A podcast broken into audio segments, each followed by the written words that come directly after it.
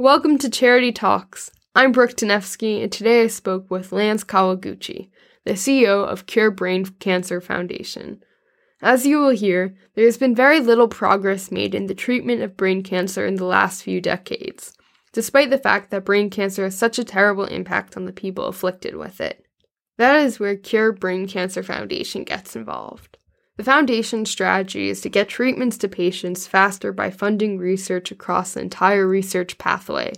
And in addition to funding research, the foundation provides support to patients and their families who are dealing with this very difficult disease. I think you'll appreciate hearing from Lance about these important issues and hopefully will help the foundation continue to raise awareness about them.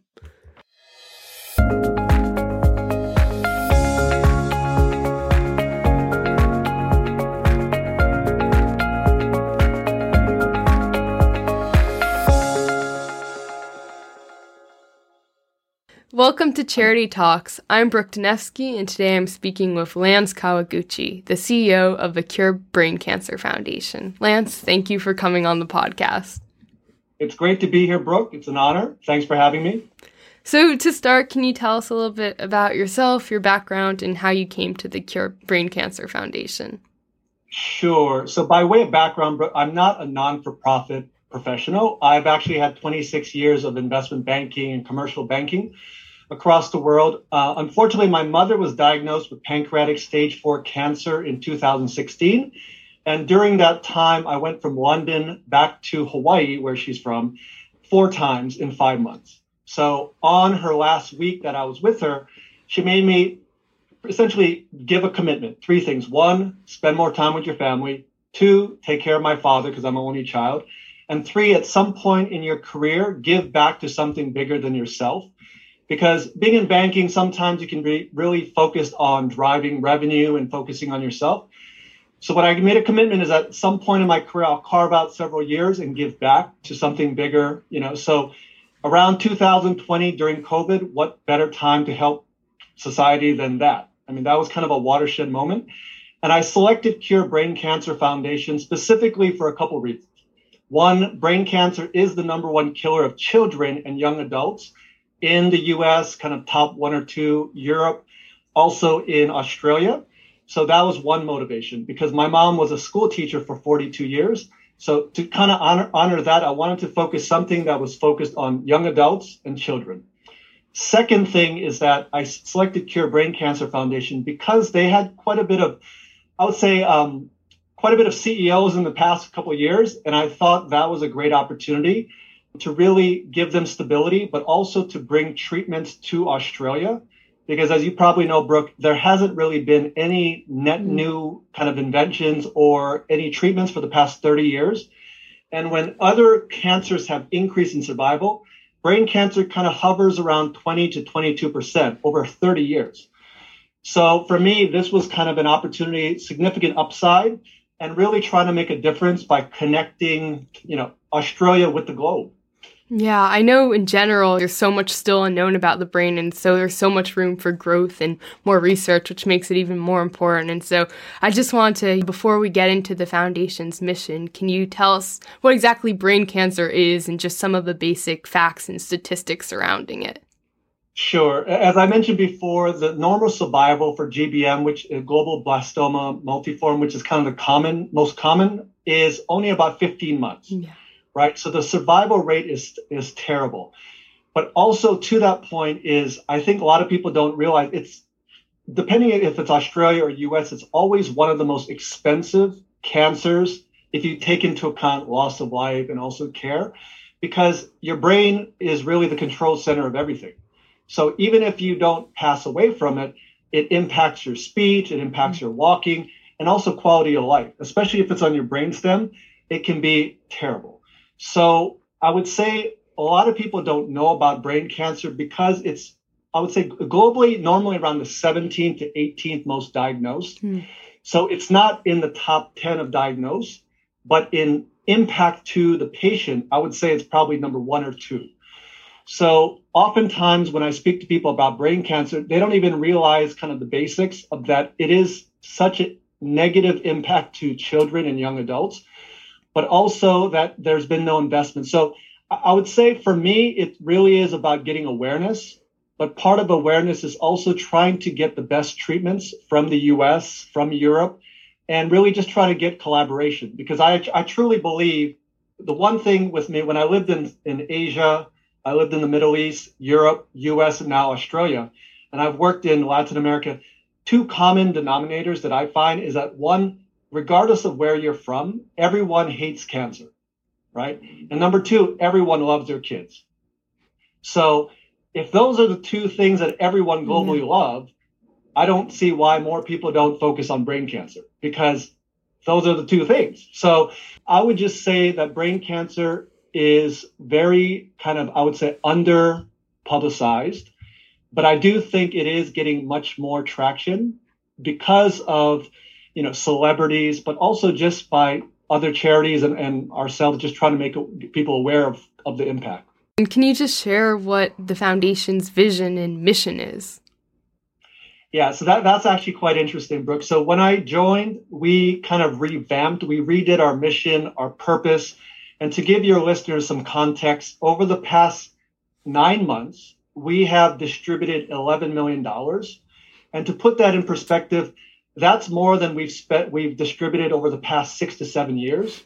So I always thought it was interesting because in 2016 to 2020, I did quite a bit of due diligence on non for profits and charities. And one thing that was common is that charities are quite bureaucratic and they're very slow to move. Mm. So for me, that was kind of a disconnect because if you're a charity and you're serving a community of people who have very limited amount of time, because if you have cancer or whatever charity, you should move at some sense of urgency, right? Mm. Because they don't have time. But it's also it's kind of counterintuitive. So one thing that I wanted to do is we should not be holding money. We should be getting money and distributing it quickly, right? And we should be the most efficient organization. We only have eight employees now. And that's actually about 70% less, but we've been more profitable and done more. Yeah. And also, we went from zero women in leadership to 100%. So for me, you, I don't know if you know my background, but I've always been trying to champion diversity and inclusion back in 2014, 15, 16. So our mission is really simple, is to support brain cancer patients and their families, but also to find treatments. So one thing that we've done with um, Stephanie Quattromani, who's our head of research and also investments, is we've invested a lot in early career fellowships. So young up and coming researchers in brain cancer, mid career fellowships, and also we launched the world's largest brain cancer accelerator to help early stage biotechs. So you probably notice a theme, Brooke. We focus on young, right? Because a lot of times people, when they're starting off, that's that's when you need to help them. Yeah, definitely. Right? That that has been an ethos of ours. Our average age, if you take me out of the mix, because I'm like 100 years old, it actually has gone from roughly about 48 years old to about 26. So what I try to encourage people is that age is not a determinant of maturity. And especially your generation, there's never been a time that you can make an impact quickly and it doesn't make a difference, right? It doesn't make a difference about your age, gender. It has no, no relevance, right? So for me, it's really been about moving at a pace that reflects the brain cancer community, but also getting some runs on the board because everybody talks a lot and I have short attention span. So I think it's important if you're going to sit in front of someone and you make a commitment, you got to deliver. So that's why there's this um, trial and treatment called GBM Agile, which is a global trial. And in Australia, people have been trying to bring it since 2013. But for whatever reason, never happened. So I decided let's just fund it ourselves, $8 million for a small charity.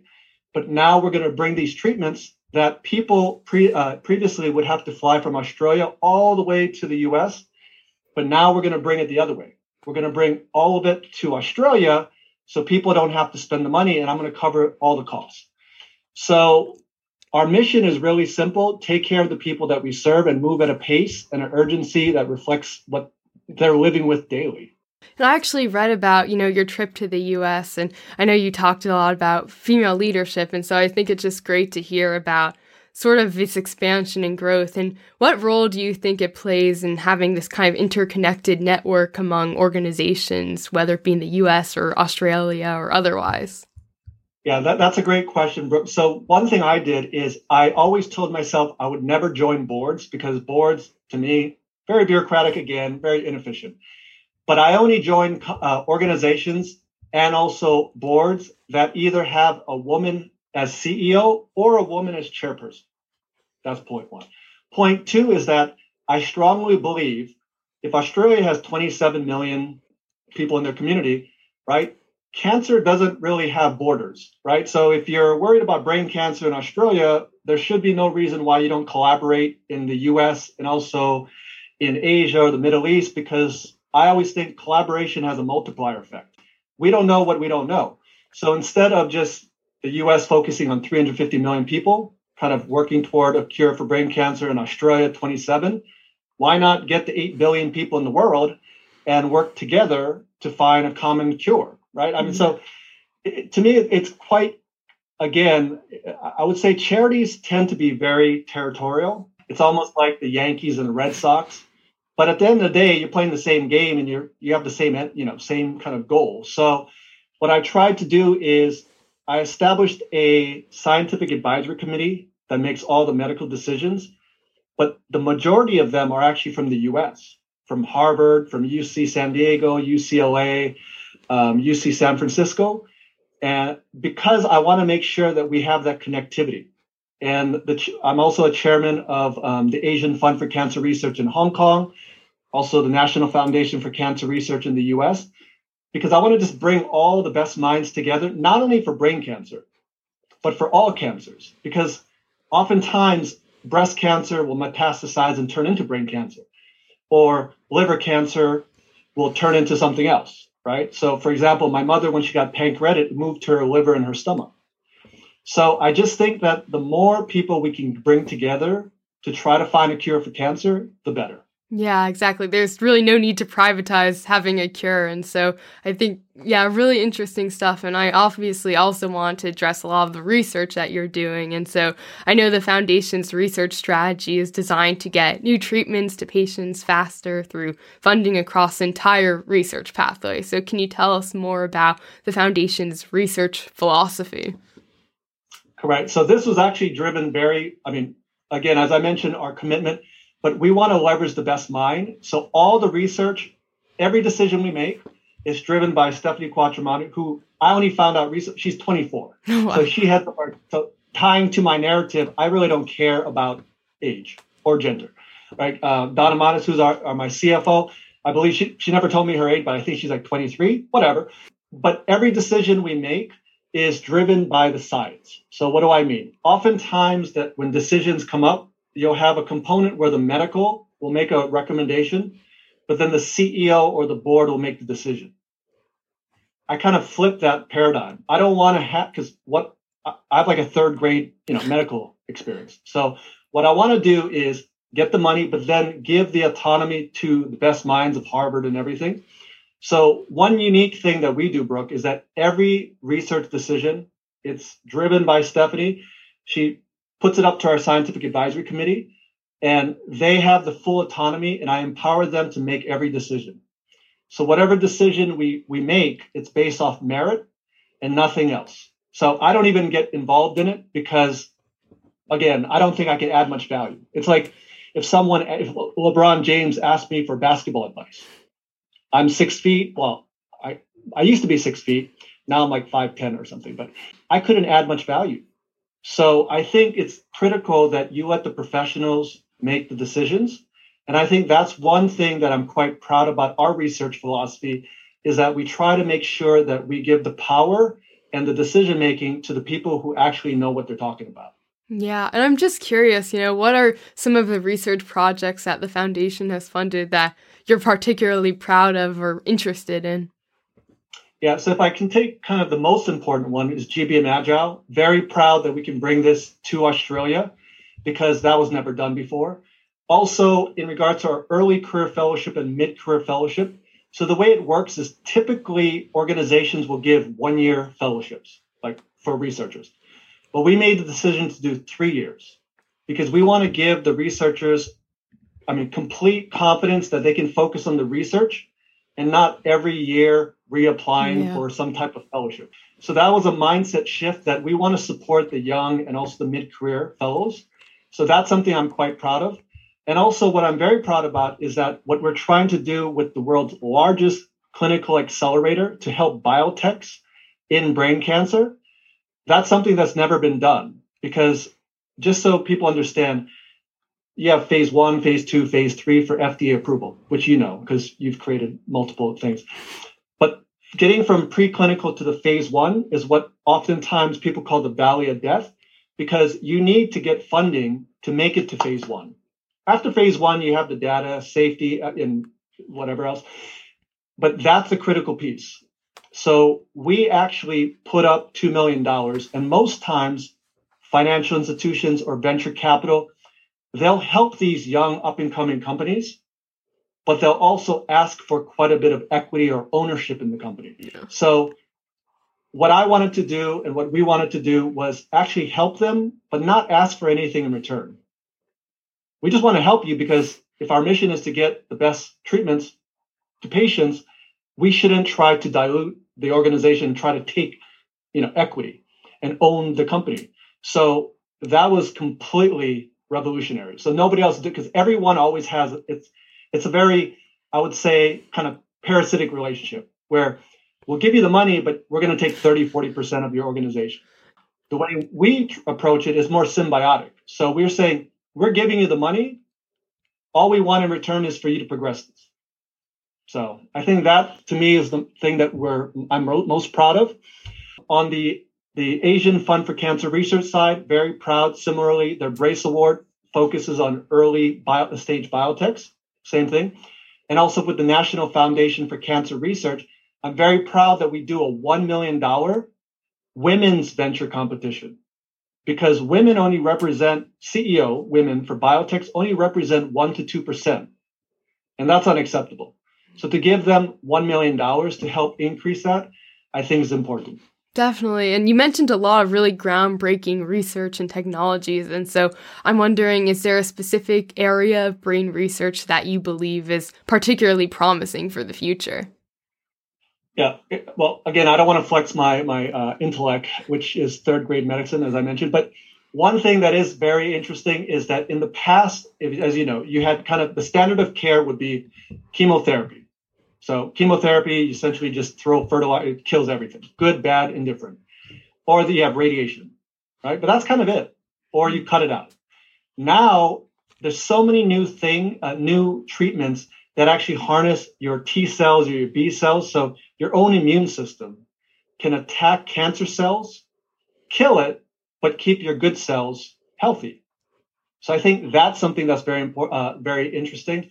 Also, there's some other small, doesn't matter that, but just other treatments coming up of ways delivering the payload. So the, the way they deliver to kill the cancer is changing too.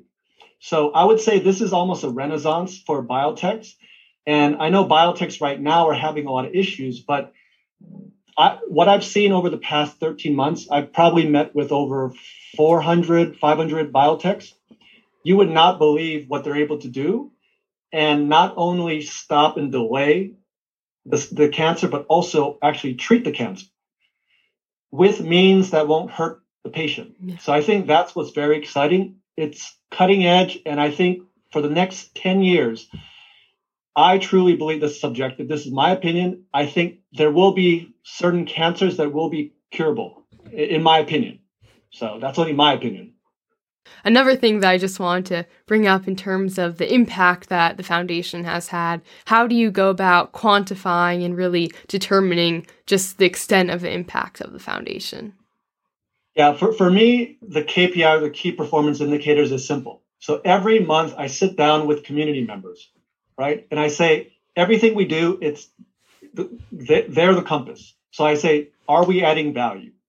Are we delivering on what's important to you? Right? If they say yes, that's it. It's a home run. I don't care financial metrics. I always think, I always tell my kids, the truth and the facts are easy to remember.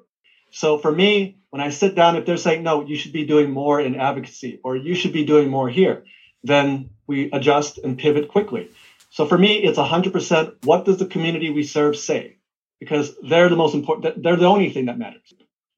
Yeah, exactly. I mean, I think you know, even in my experience, I definitely understand the importance of actually interacting with these individuals and understanding their struggles, which actually perfectly brings me to the next thing that I want to ask, which is Are there any specific personal experiences that you can discuss about how the foundation has had an impact on either a person or a community at large?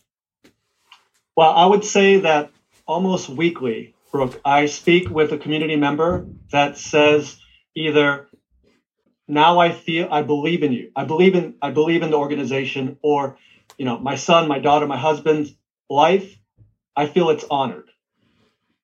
Right? And for me that's what's important. And I hear that all the time. And one thing I have to admit is it's interesting because when I was interviewing around, a lot of people will always say, "Oh, you know, we want a change agent, we want a disruptor, we want someone that's going to come in and really shake it up and do, you know, just do good." But then when you when you get to it, they'll be like, oh no, no, we're afraid you're going to move too quickly. We, you know, so it's either you want to do good and all you care about is getting to point A to B, or you can talk about it. So I think what I'm trying to do at our organization and also at um, Asian Fund for Cancer Research and also um, NFCR is really just cut all the excess out and just focus on the community. And that's it how do we move as quickly as possible? For me, I always think whether you're doing you're trying you're doing good for the, the environment or for cancer or for diversity, I don't think time is on your side. I think you want someone who's going to come in and just make the changes quickly so you can actually have the result. So I would say for my personal view for your listeners because I'm sure your listeners are far younger than I am. I would give my career advice because I've lived pretty much everywhere. I've actually, you probably know, I worked in Baghdad, Iraq as an American for two years. I would say just be relentless. You're going to hear a lot of people say, "Oh, you can't do this." I'm sure when people, when you're working on uh, your device for stroke, but it doesn't make a difference what people say. It's what you believe. And the two things or three things I always tell people when I hire people is that I view the CEO. My role is to empower the team to do your job and to make sure that we can deliver for the community we serve. But all I care about, a couple of the variables I can't control is your effort, your mindset, and your behavior. As long as you can focus on that, you will be infinitely successful. So I would say what I've learned through my thousand years of being on this earth is just be relentless, believe in what you're doing, and just never back down.